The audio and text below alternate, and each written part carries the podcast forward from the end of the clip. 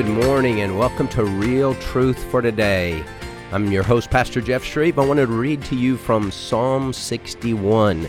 It's a psalm of David. He says, Hear my cry, O God. Give heed to my prayer. From the end of the earth I call to you when my heart is faint. Lead me to the rock that is higher than I, for you have been a refuge for me, a tower of strength against the enemy.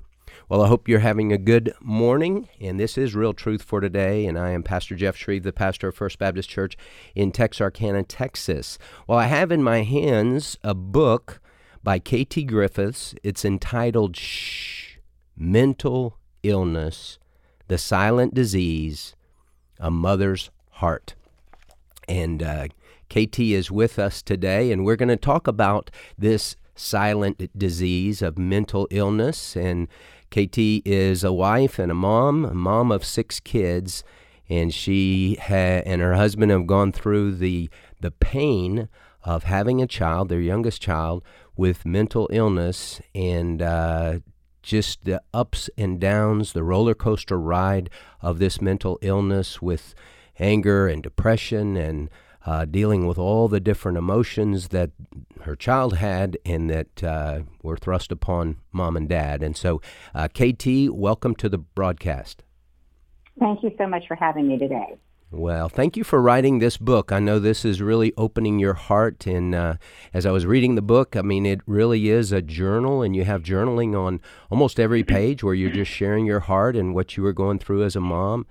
And uh, so I think this is a, a resource that can help a lot of, of parents, especially as, as we talked uh, just before the, the program, a lot of young moms who are dealing with this mm-hmm. and, and don't know what this is. they just have a child that is is so up one moment and so down the next. So, uh, KT, share just well share just a little bit of your your background and then uh, this is this is child number six out of uh, out of six kids and so uh, yes things were going well, and then all of a sudden, boom.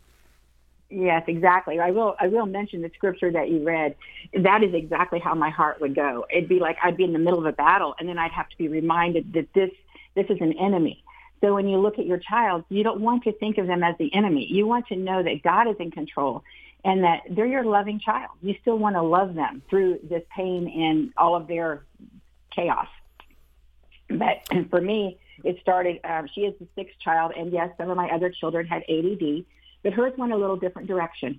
And in school, one time she was cutting, and that was discovered at home. So if you happen to see band-aids in the bathroom, or if you're looking, you know, odd behavior, marks on the on the arm or on the knee or on a on a foot, um, ask her about it. Ask them about it you'll, you might discover that this is deeper than what is visually seen. So you have to get to the heart to find out the truth of what's being covered up by the pain that they're carrying. So when when we talk about mental illness, that is such a vast, uh, you know, a catch-all for lots of things. And so, uh, what what were you dealing with in terms of mental illness with your youngest child? Yes, it started with the ADD. You know, that she wouldn't uh, be able to sit still in her class. And the teacher said, hey, why don't you go have her evaluated? And we did. And it came back ADD was like the main thing. Also, she had um, major anxiety and major depression. So all of that combined was the beginning of where we ended up with, you know, bipolar, uh, borderline personality, um, schizotypal. We've ended with a lot of other things attached. And every time we would take her to a treatment program, the um, clinician would always come back with her own diagnosis. So therefore, she ended up with a lot of different diagnoses, and I don't think there's much that we can't or haven't covered in in her diagnoses. And and there wasn't anything. I mean, um, she's growing up in a home that your other five children grew up in, so it's it's not like something had changed drastically in her upbringing versus the other five, had it? Well, I think when she was five, we had moved into a new home, and um, she was playing with some neighborhood boys, and I think some things happened. I've never gotten to the truth of the exact what happened, but I know that something happened, and um, counselors have not been able to, to unravel that one. But that's where it started. Um, there was something that started there, and it was childhood play, and most people would be able to get through childhood play, but for some reason, this stuck with her like the plague. Therefore, mm-hmm. moving forward, it was something that was already attached to her. I think, you know, if you if you go into spiritual things, I really feel like, you know, demons or however you want to look at it, mm-hmm. um, other other children have that kind of curiosity and things, and sometimes things attach. And so for her, she became a target, and she was a targeted on sexual items, you know, throughout. So it was it was some little kids playing doctor or something like that, but that that's right. Yeah. And it Clothes was off, she, you know. Yeah. Right. Yeah. Um, now, how? Uh, just curious, because I'm one of six. H- how did your mm-hmm. other children respond to her? Oh, they love her, and they always tried to help her. Um, they, you know, they were pretty much out of the home, grown on all all the way to college. I mean, there was quite a gap between my oldest and my youngest. Um, so they, they really weren't there for most of all of this. And I think that's another reason she was an attention seeker. She really liked to have attention. So therefore she'd create things to have attention. Well, was, so, was yeah, she, was she planned or was she, uh, wow, we, we weren't expecting a sixth? I, you know, I don't know that one. I, uh, at one point, I remember my brother saying to me, you know, you prayed that you always wanted six children. Do I remember that prayer? I don't. But he does, and he says that I have prayed for six, and I got six. now, did you come from a big family? Had four, four of us. Yeah. Four, and your husband had how many? Three. Three. Okay. Three right. Uh, you know, in today's world, KT, uh, having six kids is is a lot. Um, maybe back, uh, you know, when I was growing up, we had six kids. We were a good Catholic family, and so Catholic families tended to have a lot of kids, and we didn't think a lot about having, you know, six in our family. But but nowadays, uh, six is considered huge, and uh, I had three. It, it is difficult to parent six kids and so and especially if your if your sixth has these special um, emotional needs. How did you and your husband how did you handle it with five and then how did you handle it with six? We kept them busy. I mean they were very involved in sports. Um, even with her and my oldest daughter there was dance. I think keeping them active is huge because they will get into trouble in other ways. It's after my other older kids all left and went their own ways that when she became more connected to the internet and the internet was a very that was her friend let's say she made friends that were really her enemies and then these enemies would you know attack and do things to her uh, through the internet they would steal all her stuff you know if you're a gamer you understand that concept and that would devastate her put throw her more into depression um, the internet's dangerous, and we would put time restraints on it. We would take it away. I mean, there's so many things we tried in the middle of all this battle. But yeah. Well, um, okay, so we didn't when I was when I was raising kids, we didn't have the internet wasn't a thing. So I think that's a, that makes it a lot easier as a parent and dealing with raising young kids today with all the dangers of of the internet and social media and things like that, especially um, insecurities. I think for for girls. And uh, your mix in, in your kids is is what, KT? How many girls? How many boys? Uh, two two girls and four boys. Okay, and so uh, from a mom's perspective, what's the difference between raising boys versus raising girls? Mm. Interesting. Um, girls are emotional, very, very emotional. Boys, they want to be your friend. They're going to want to hang out. You know, my the boys would come and bring their guitars while I'm cooking and sing and have fun, just hang out. Um, my youngest daughter, she wouldn't even want to come into the kitchen. Therefore, she didn't want to learn how to cook it was interesting. The, the dynamics were interesting. She was she was a loner in so many ways, but yet she was the life of a party in other events. So she would choose and pick her ways of doing it. And the other kids, um, they they melded very well together. They all got along great. Mm-hmm. Well, I've always maintained. That we just had three girls, but uh, my wife's relationship with the girls is different from my relationship with the girls, mm-hmm. and I mm-hmm. think I think the opposite sex thing really uh, really comes into play uh, a dad is is naturally tougher on his sons because he wants his sons to be right. tough, and he's very protective of his girls. Um, and I've seen my my uh, middle daughter has two sons, and uh, they, they can manipulate her. Uh, little Jack is only two years old, uh, not yet two years old, but he knows how to play her because she has such a such a heart for that's my little boy. And so, Right. did you Oh, did know. you experience that? Definitely, they they know if if they want something, the girls they would go to dad because I was always the no, you can't do that, and then they'd play us as each other. We had to learn how to get on the same page. That was really hard to learn how to be on the same page and agree to be agreed. Um, and we had to learn the hard way. We had to mess up a lot. And then you know, a nice counselor told us, um, "You guys need to really get on the same page." and so we we worked on it. Yeah. Well, now um, your husband traveled quite a bit in your marriage, didn't he?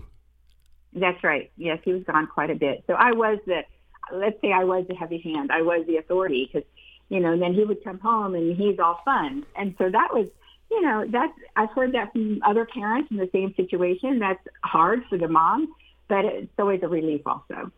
Yeah. So, um, in your struggles with your youngest, uh, how is that different than your husband's struggles with the youngest? He's a fix-it guy. You know, he wants it fixed. He wants to make sure it gets fixed right now. And if he can't fix it right now, he calls for me. Um, so I am a long, a long thinker. I will be. I'll, I'm there for the long haul. So I see the whole picture. Uh, you know, I see the whole thing, and I kind of, I, I just work differently. I, I, I apply grace. I work differently. I can see the whole picture. I understand the heart, and so it's it's very different. You know, it's just a type A personality, and, and I'm definitely not. You know. Well, you talk about the nonverbal cues. I'm looking on page 44, and it's something that struck me because I think parents really do struggle with this. Uh, kids don't they don't often tell you exactly what's going on in their world. Uh, you talked about Right. moving your daughter in second grade, and uh, she didn't want to go to school in the morning. She always was wanting to be late. And then you finally found out that she was getting bullied by an older kid telling her, You're ugly and you're going to hell. This is at a Christian school, every right? this it was and this was every day so this this we moved her into this new school and it was hard because every day she'd wake up with a stomach ache and couldn't leave the toilet and i'm just like okay so i took her to the doctor said well it must be lactose intolerant here take some meds so we did that and that didn't help because that wasn't the root cause of the pain and so finally when we were leaving the school for the very last day not going back the next year she told me the truth of what had happened so I turned that car back around. I went and talked to the principal because it's very important that the child sees that you're the advocate for them, no matter how painful life had been, and even if it was something I could have let slide.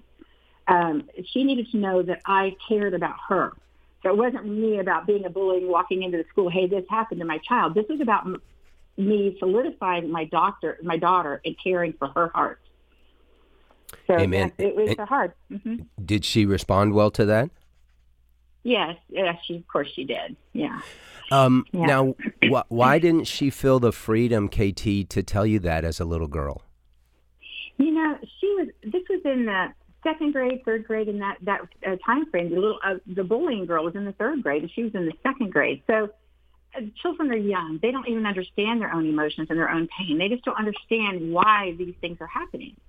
So, a lot of times, it's the parent putting the pieces of the puzzle together to really figure things out. And I don't know why she didn't tell me, but she didn't. But she did finally on the last day. She did tell me. So they pick their time. You just have to be ready to listen. yeah, for sure. Well, that's uh, that's why uh, I think uh, I've always said this, dads, if you can, uh, be the one to put your kids to bed at night and read them Bible stories and pray with them. And uh, you know, kids need both uh, quality time and quantity time. And if your husband's traveling a lot, obviously that's very, very uh, difficult, if not impossible to do. But as you can, you do that because what I found with my girls is the more time you would spend with them, then the more they would open up and tell you. If you only have five minutes, hey, share intimate details of your life, we got five minutes, go, they're not going to do that. So it takes it takes uh, quantity time to produce the quality time. Well, you're listening to Real Truth for Today, and I'm your host, Pastor Jeff Shreve, and we're talking to uh, KT Griffiths about her new book, Shh, Mental Illness, the Silent Disease, A Mother's Heart. We'll be right back.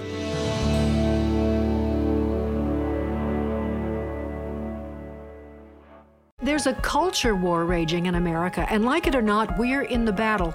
Sandy Rios, AFA's Director of Governmental Affairs and the host of the podcast Sandy Rios 24 7. For 40 plus years, American Family Association has been fighting for biblical values in America. We've been here to shine the light of Christ into a dark world and to stand against the evil of the day. And by God's grace, we're making a difference.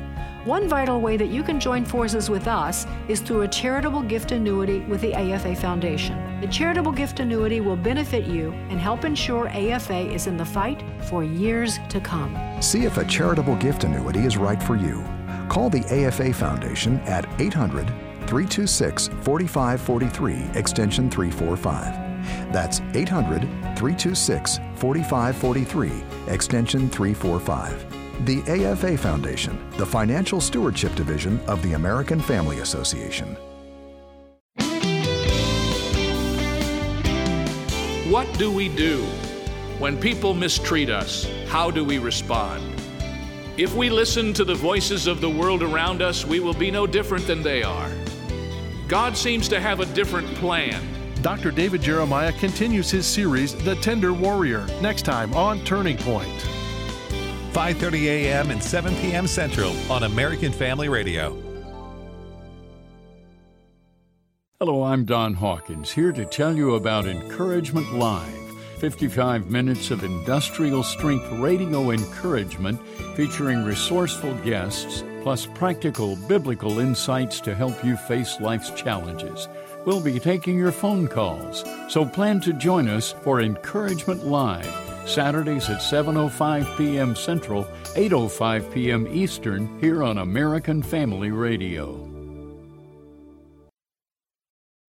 One of Satan's big lies today is that it's possible to be gay and be a Christian. When I use the term gay Christianity, I'm trying to define what is this, this overall movement to try and reconcile the Christian faith with homosexuality? Stephen Black and MD Perkins are on a mission to remind everyone what God says about it. We see these young people that are getting involved in uh, Revoice and these conferences, these what they call gay Christian. There is no such thing as really LGBTQ plus Christianity. Right. You're either a Christian or you're not.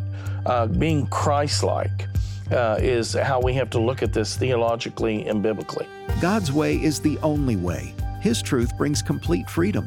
The AFA Cultural Institute brings you God's truth in the special edition DVD, The Error of Gay Christianity, with Stephen Black and MD Perkins. Order it today when you visit resources.afa.net.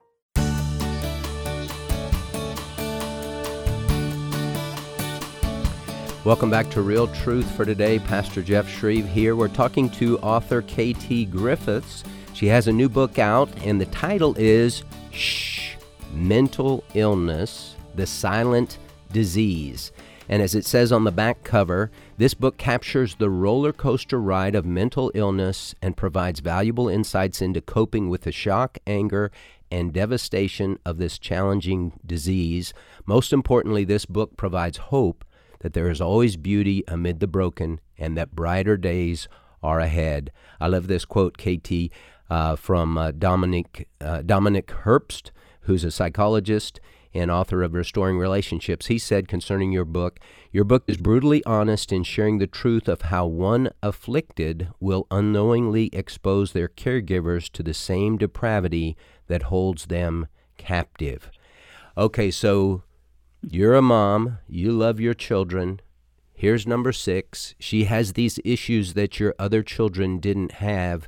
Uh, I would suspect that you and your husband initially very ill equipped to handle Right. what in the world is going on. Right. Well, she did visit many treatment programs for her depression. It would get so bad that she asked to go to a treatment program because, like, one time she she was at, this is when she's actually through high school and this is the college uh, part, and she had so depressed she dropped out. Well, then she had scabs from picking all over her body from like skin picking, and she slept in her pajamas all night for a couple of days, and then she asked me to go to this treatment. She still wouldn't change, and I had to drive her to the airport just like she was because I'm not going to start the battle on something I don't need to start the battle. The battle has already won by her getting on the plane and going to the treatment.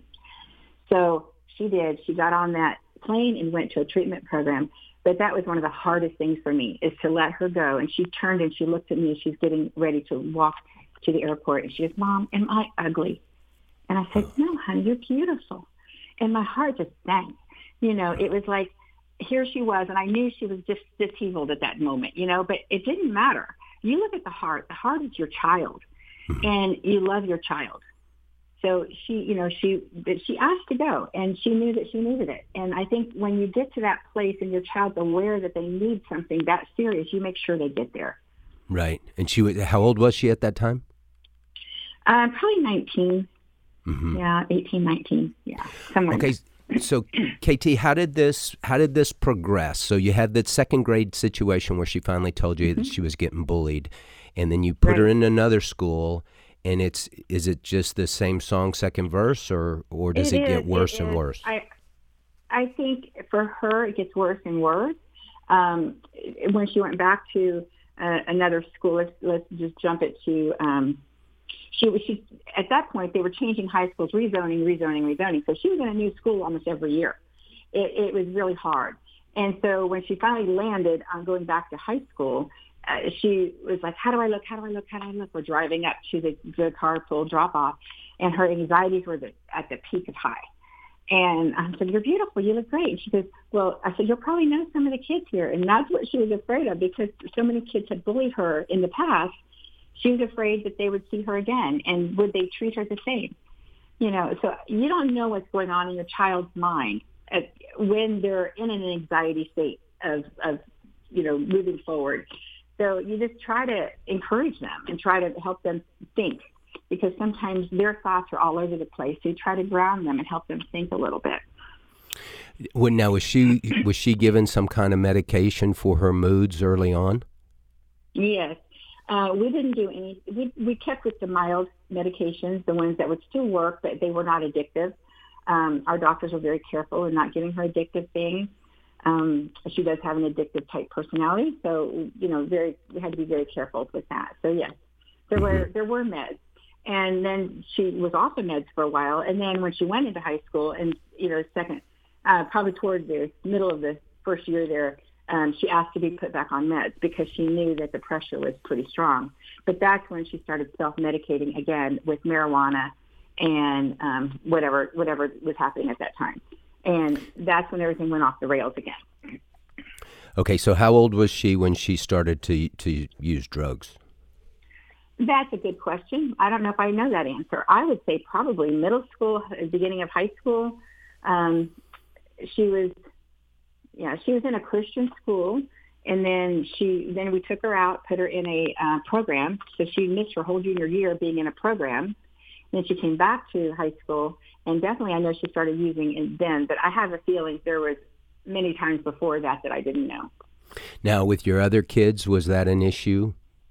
Uh, not, experimenting not with drugs. Say. I would I would say almost every kid experiments with drugs. So parents beware. It's just part of the fabric. Um, you have a really good kid not to not to venture into that. But the, the peer pressure is so strong today and like my daughter, she doesn't think marijuana is a drug. She goes, that's just, you know, that's not a drug. Uh, and and I can try to talk to her about that. That that is that she's drawn that line in her brain that that is not a drug and it doesn't affect her. Um, but I see that it does when you know when she was on it. I could definitely tell. Um, but then she's gone into much. I I would say there's probably nothing she hasn't tried since then. Yeah. So things from a parenting standpoint, things with her just get progressively harder correct? Right, right. And the yes, problems get bigger. So. Absolutely. I mean, yeah. With um, she was actually trafficked. Um, we were we sent her to a program, and I knew the program was like iffy if it was going to work or not. And you had to give so much money for them to have a bus fare, so they if they chose to leave, or if the program said, "Hey, you have to leave," then they had a bus fare to leave. So we we did that, and um, she told me she's leaving and, and nothing I can do. So they had the $50. They did not charge her phone before she left, which kind of concerned me. And so so she left, and this is when things got really crazy for her. This would have been, um, let's see, try to think of the age. Maybe she was like 19 or 20 in that range. Anyway, so she walked to a cell phone place where she could borrow a phone. She used the phone there and walking back, and these guys were ganging up on her. Going, hey, girl, come sit over here, you know, that kind of thing. They took her behind a gas station, and they abused her. And then they took her to an abandoned house and kept her captive there for about five days. I had mm-hmm. no idea where she was. And that's when I would pray. I said, God, cover her with your feathers and protect her. You know, you just know that God still knows who your child is and he cares. He cares about my prayers also. He cares about a mother's heart. So I knew that she was going to be okay and that God was going to take care of her. But I don't know to the extent of what happened, but it was it was horrific. And uh, she finally left, and, and um, she called me, and I said, "Okay, I'll take you to the hospital." So I did, and the police were there. They got involved, and that's when you know. At other times, I could always say, "Go to the hospital. You can get help there," meaning that the police are there. You can get help there. You know, so, you know, that's always been a cue for me to tell her that because she's been on the street more than once. And that's kind of her lifestyle at this point because when your self-esteem gets so low, how do you know, how can you bring yourself out of what has happened to you in the past? It's hard, mm-hmm. very right. hard. And she's going to have to want that change. And it's something that I cannot force on her. This is all her decision that she has to make herself. I can love her through it, but I cannot do it for her. Mm. Okay, so if you had you you've gone through a lot of years of this, so if you had to do mm-hmm. this over again, you and your husband, mm-hmm. how would you do it differently knowing the things you know now? I don't know that there's anything I would do differently. I mean, I think that I think that I'm a good parent. I think I've done well choosing and, and picking my battles. Um, I do think that the child has to know, and, and she's a Christian. I will say this. I mean, she, at 11 years old, she prayed and received Jesus with me in a car. She told me she was a sinner and that she had sinned, and and and tears running down her face. I know that she knows the Lord. So, in in a, a dream that she had, she had two doors that were one with, with light seeping out of it, and one had dark seeping out of it, and there was two handles. So she went to reach um, reach for one with the light, and it and it, I'm sorry, I'm sorry. Um, the light door and, and the dark would come and pull her back. And then the other one, the, it would come back and, and the dark would reach over and pull her back. And so it was this battle, this back and forth battle. Mm-hmm. And so she's still in the middle of that battle. And I don't know, she keeps going back and forth between what she knows is truth to what she only knows herself as in this mm-hmm. dark spot.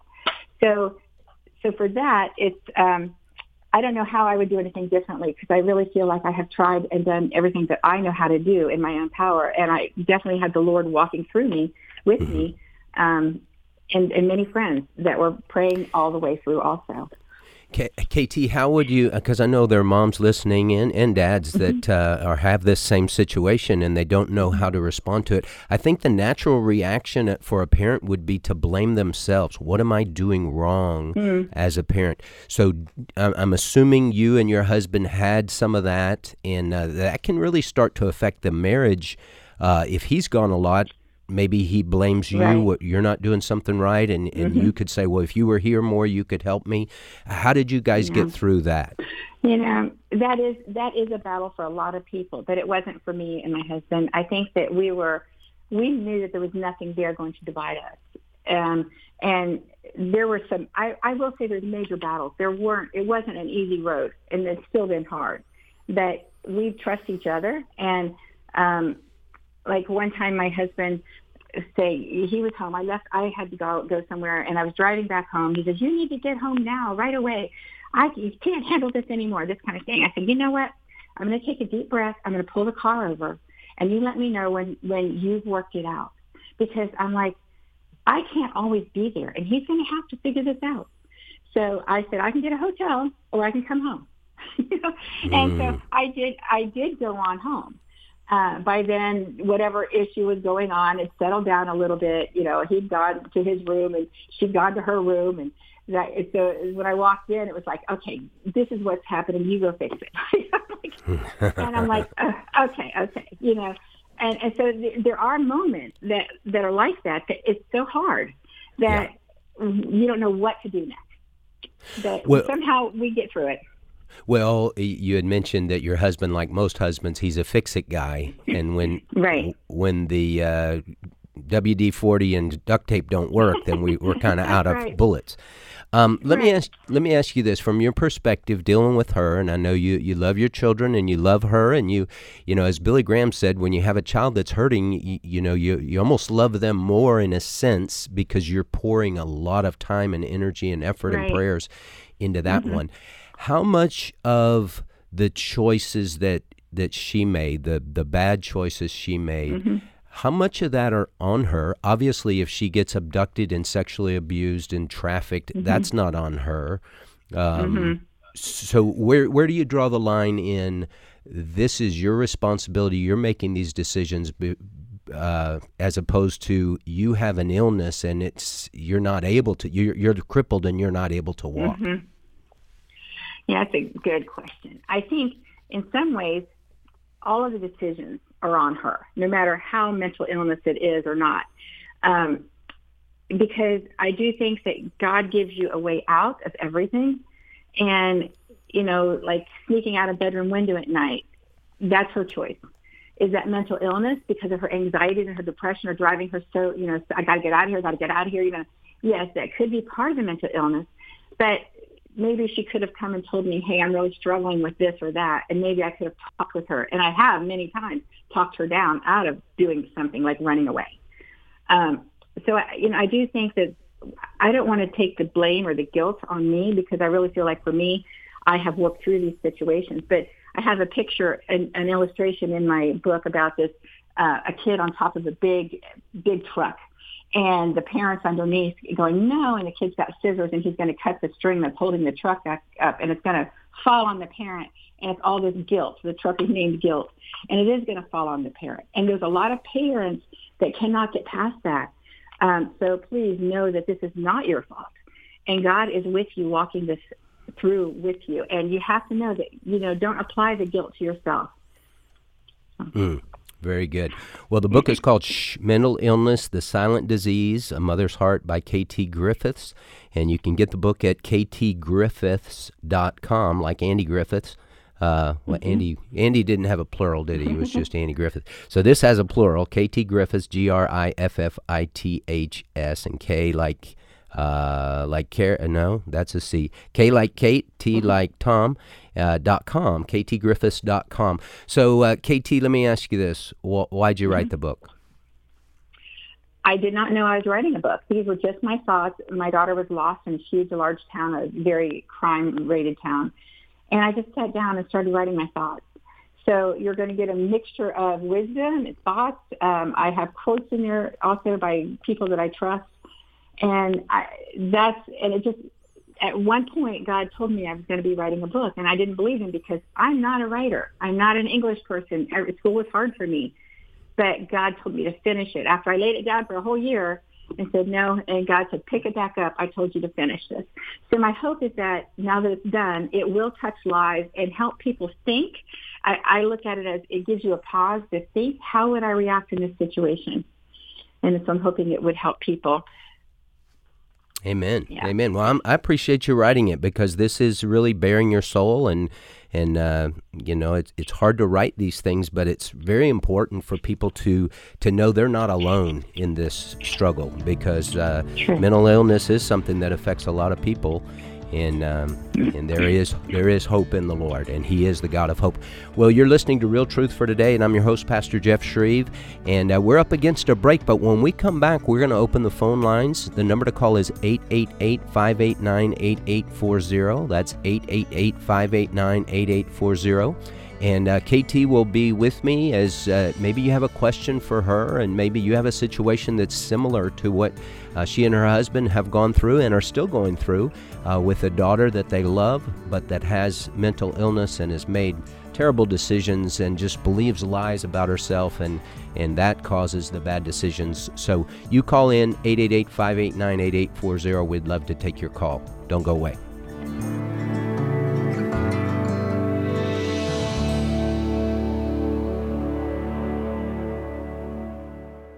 Hardwired to birth. Children need our help. Read A Pastor's Notes God Calls the Church to Stand Boldly for Life by Pastor Joseph Parker. We are called this day to stand for the innocent and speak out on their behalf.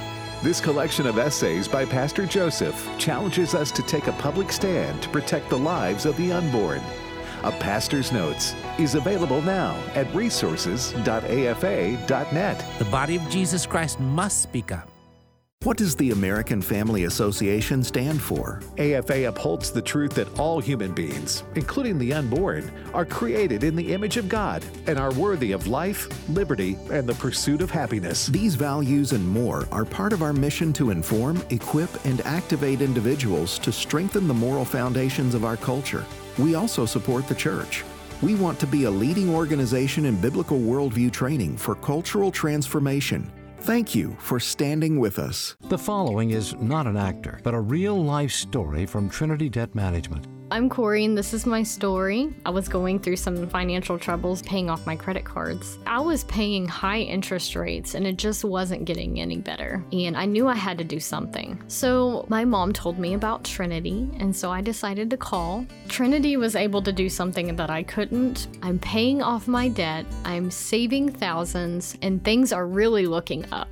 I promise you guys, you will not regret it when you call Trinity because it was such a relief and less stress in my life, and it was the best thing I could have done for myself. Because once I called Trinity, they took care of me, and I felt such a relief, a weight off my shoulders, and they are a Christian based company. I love it. If you're in debt and you need help, call Trinity at 1 800 788 1813. I'm Corey, and I'm debt free for keeps. 1 800 788 1813.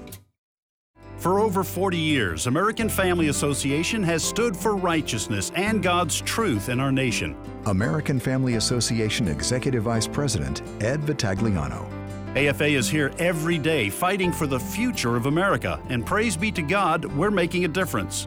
One important way you can join us in the battle is through a charitable gift annuity with the AFA Foundation.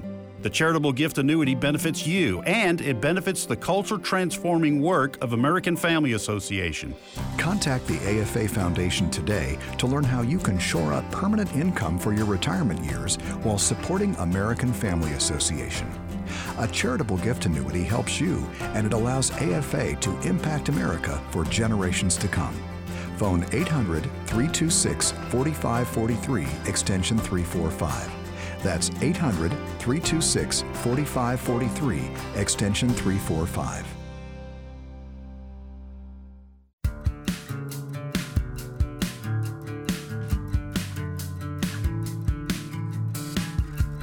Welcome back to Real Truth for Today. Pastor Jeff Shreve here. We're talking to author KT Griffiths.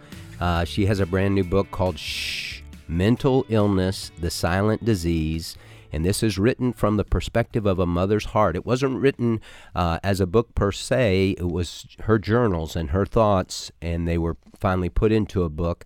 But she talks about the struggles, along with her husband, of uh, raising a child with mental illness and um, bipolar and, and all these mood swings and making bad decisions as a result of that, believing lies about being ugly and undesirable.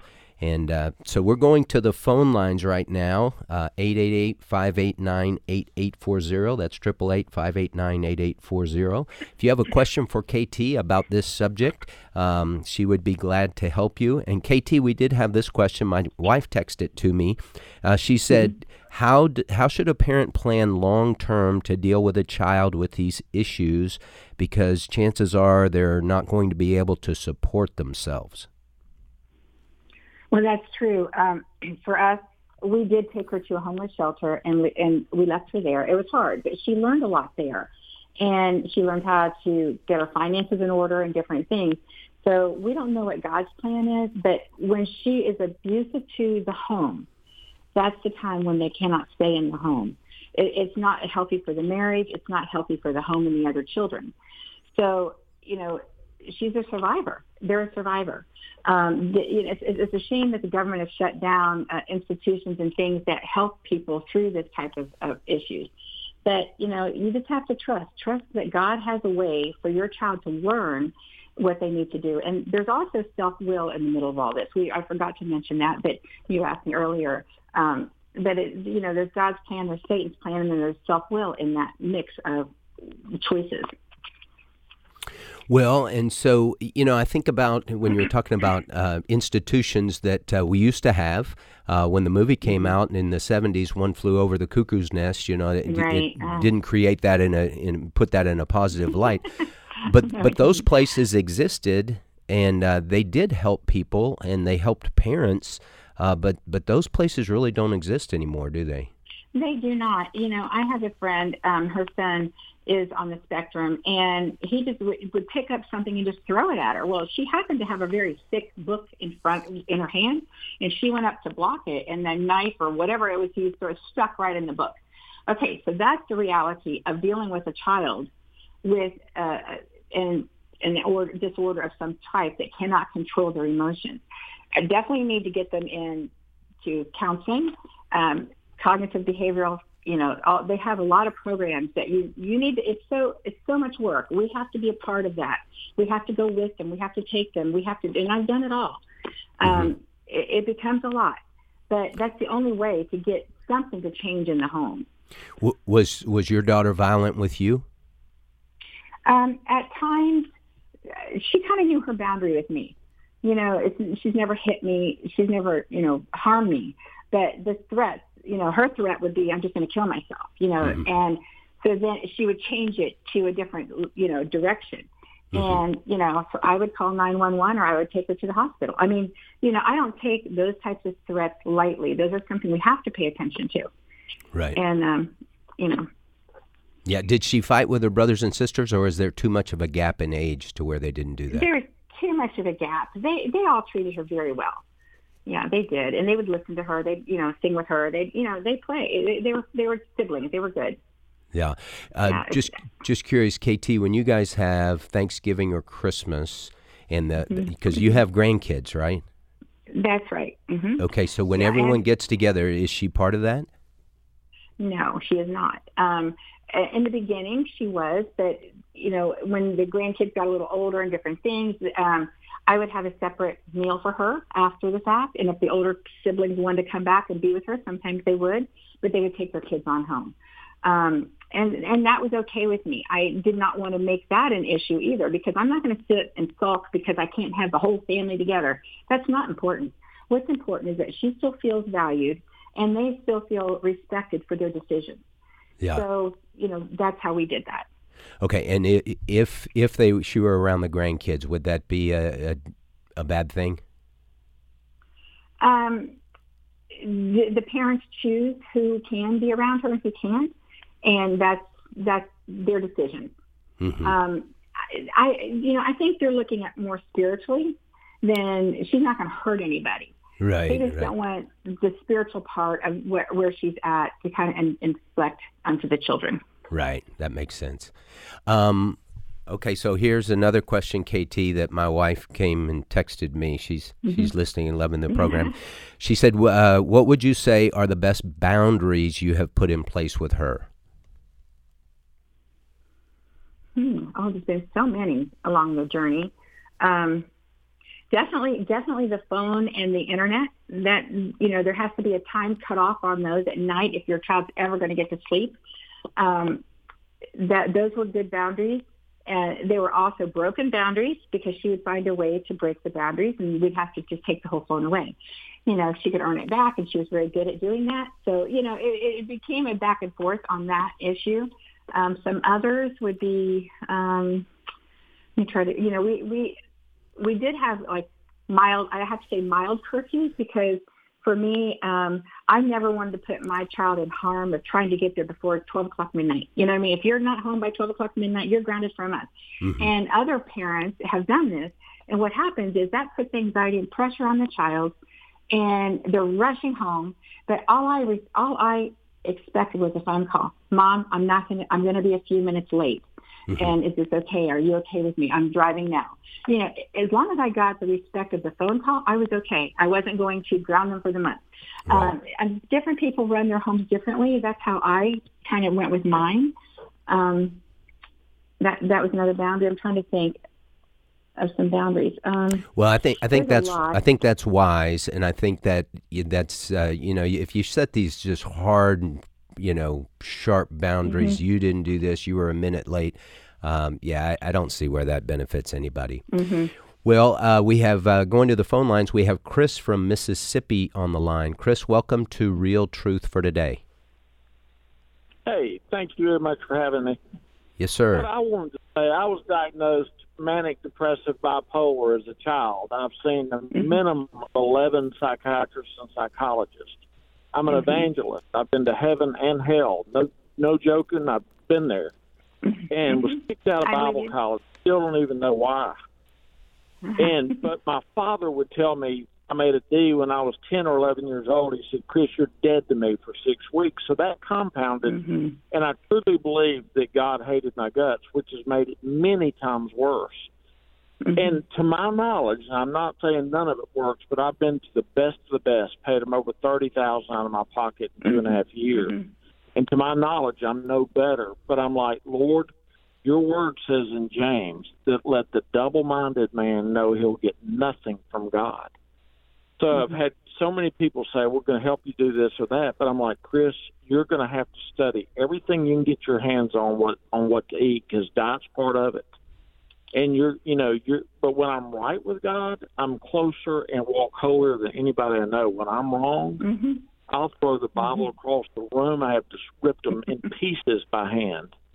You know, Mm-hmm. just from the anger, and I'm like, Lord, what do I do? If I, you know, how do I go to heaven? It's hard. Being It's hard to surrender. towards Yeah. Mm-hmm. Good- well, I good. have, but when the moods are up and down like the light switch, you know, I've questioned, Chris, are you even I saved? don't. And then I don't know if you're on you know, medicine or not. Go not ahead, right KT. now. I'm fixing to get back on it. Mm-hmm. Yeah, yeah. First, first of all, I'm going to say I'm not a doctor, psychologist, nothing. Okay, I'm a mom. But for me, it sounds to me like you've had a childhood experience of some sort that you've been able to see heaven and you've been able to be in it like an out of body experience of some sort that puts you in a different realm. And so you're seeing both of these things. Um, you know, and I've only said, said that from experience. Um, but so what you need to do is, is kind of focus on the truth. The truth will set you free. And I know that the bipolar, when the bipolar comes in, it's it's really difficult to turn that upside down so that you're thinking right. But that is your only aim. And God has all the answers. And I, I would always ask my daughter, did you see God in the room? Was he with you? And she would think about it and she would, yes, he was. Because God always gives you a way out. He just mm-hmm. does. So you have to kind of pause, give yourself a pause to think and go, is God in this place? And you'll see him. You'll know he's there. He's always there. He's going to, he wants you to reach out for help. So instead of tearing apart the Bible, you know, he's, he, he, that's Satan. You know that's Satan. So because you know God's word is the truth. So you're going to have to ask God, show me the truth and not let me believe the lie. And then, you know, hopefully everything moves forward. Amen. Thank you, Chris. Thank you for calling in. Good answer, KT. Okay, we have Lynn on the line from Arkansas. Lynn, welcome to the program. Thank you. Yeah, I just wanted to say um, some experience with a couple family members, and I'm not saying that everybody's body is different. Uh, what Right. um, is toxic to them, etc. But um, this family member had, uh, they said she had bipolar. Um, she had been not uh, living here. She came to stay here. Um, I noticed when I uh, dumped out the recycling, the bin was full of Diet Coke cans, which has aspartame. um, She had been she had been eating a lot of top ramen, which has um, MSG. Um, oil oils are something that is really um, important and can affect different people differently. And when she, I went to the health food store and looked up, um, you know, back then I they didn't call it bipolar. I forget what they called it. Um, but anyway, um, the person at the health food store recommended this certain kind of oil, and she was actually talking out of her head, where people would think she was crazy, very paranoid.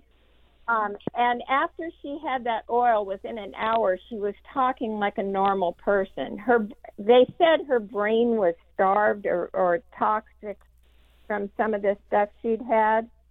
But Mm-hmm. um, I know that trauma. She had also had a childhood trauma, and I know that Right. that has a lot to do with the mental issue. So, but it's often more than one thing, and um, the whole situation with oils is getting worse now because everything's getting so expensive and um, food makers are uh, substituting different kind of oils where they used to have better um, Yeah. a better quality. Well, Um, Kate, but there's a book. Can yeah, I Kate, say this one? yeah, say, go ahead, Lynn. There's a book called The Crazy Makers. It's pretty old, but it it was very interesting. It was from 2007, and the subtitle was "How the Food Industry is Destroying Our Brains and Harming Our Children." Hmm. And the author, um, I'm going to spell her name real quickly. It's Simon S I M O N T A C C H I. And um, it's not really easy to read as far as you sit down and I- just breathe through. Yeah. But she I would, I would say that's all true. That you know, but it's going to be really hard to get your child to realize, hey, I have to eat differently. They're going to live on ramen noodles. They're going to do their diet cokes. You know, so again, it's a choice they have to make. No matter, we might know the truth, and the truth will set them free. But when they're in a mental state of some sort, it's hard to get them to see the truth and to want to do the truth. That's hard. That's hard to choose a, a, a healthy thing over something they like. Um, so I would just say, you know, it's just there's choices again, and I'm glad that you found a solution for your friend. Well, okay, so it, just in the last uh, couple of minutes that we have, KT, uh, tell our listeners how this book will help them. Like I said, I really think it gives them a pause to think, how would I how would I react into this situation if this was me?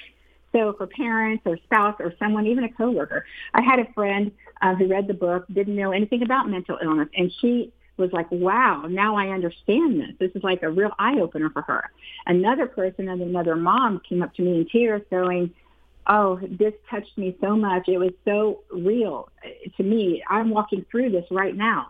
And so either way, if you're a parent that's struggling through this or if you're somebody who doesn't know anything about mental illness, this is a good eye opener to understand a little bit more about it. It's not a clinical written book. It's it's an easy read actually. I I kind of picture it as an airport pickup read. Um, so it is an easy read. Yes, it is. And tell our listeners where they can get it. Well, you can get it at Amazon, and um, you can also get it at um, Morningstar Publications, um, and I think that's you could probably get it through Barnes and Noble also. Yeah, You and they can get it on your. yeah. If they go to ktgriffiths.com, they can get it there. I'm assuming. That's right. Yes, thank you. Mhm. Yeah. Well, KT, thank you so much for being my guest today, and thanks for writing this book and for sharing your heart in uh, and just giving hope to parents that are struggling with this because it's a real issue, and uh, we need to be encouraged and to know that God is the God of hope, and uh, God does Yeah. listen when we pray, and God will help us through uh, this difficulty. So God bless you and your husband, and thank you uh, for being my guest today. Well, you've been listening to Real Truth for Today, and I'm your host, Pastor Jeff Shreve, and I will be back again tomorrow. Go out today. Remember, you're called to be His witness, so shine for Christ and share what great things the Lord has done for you, and God will use you. God bless.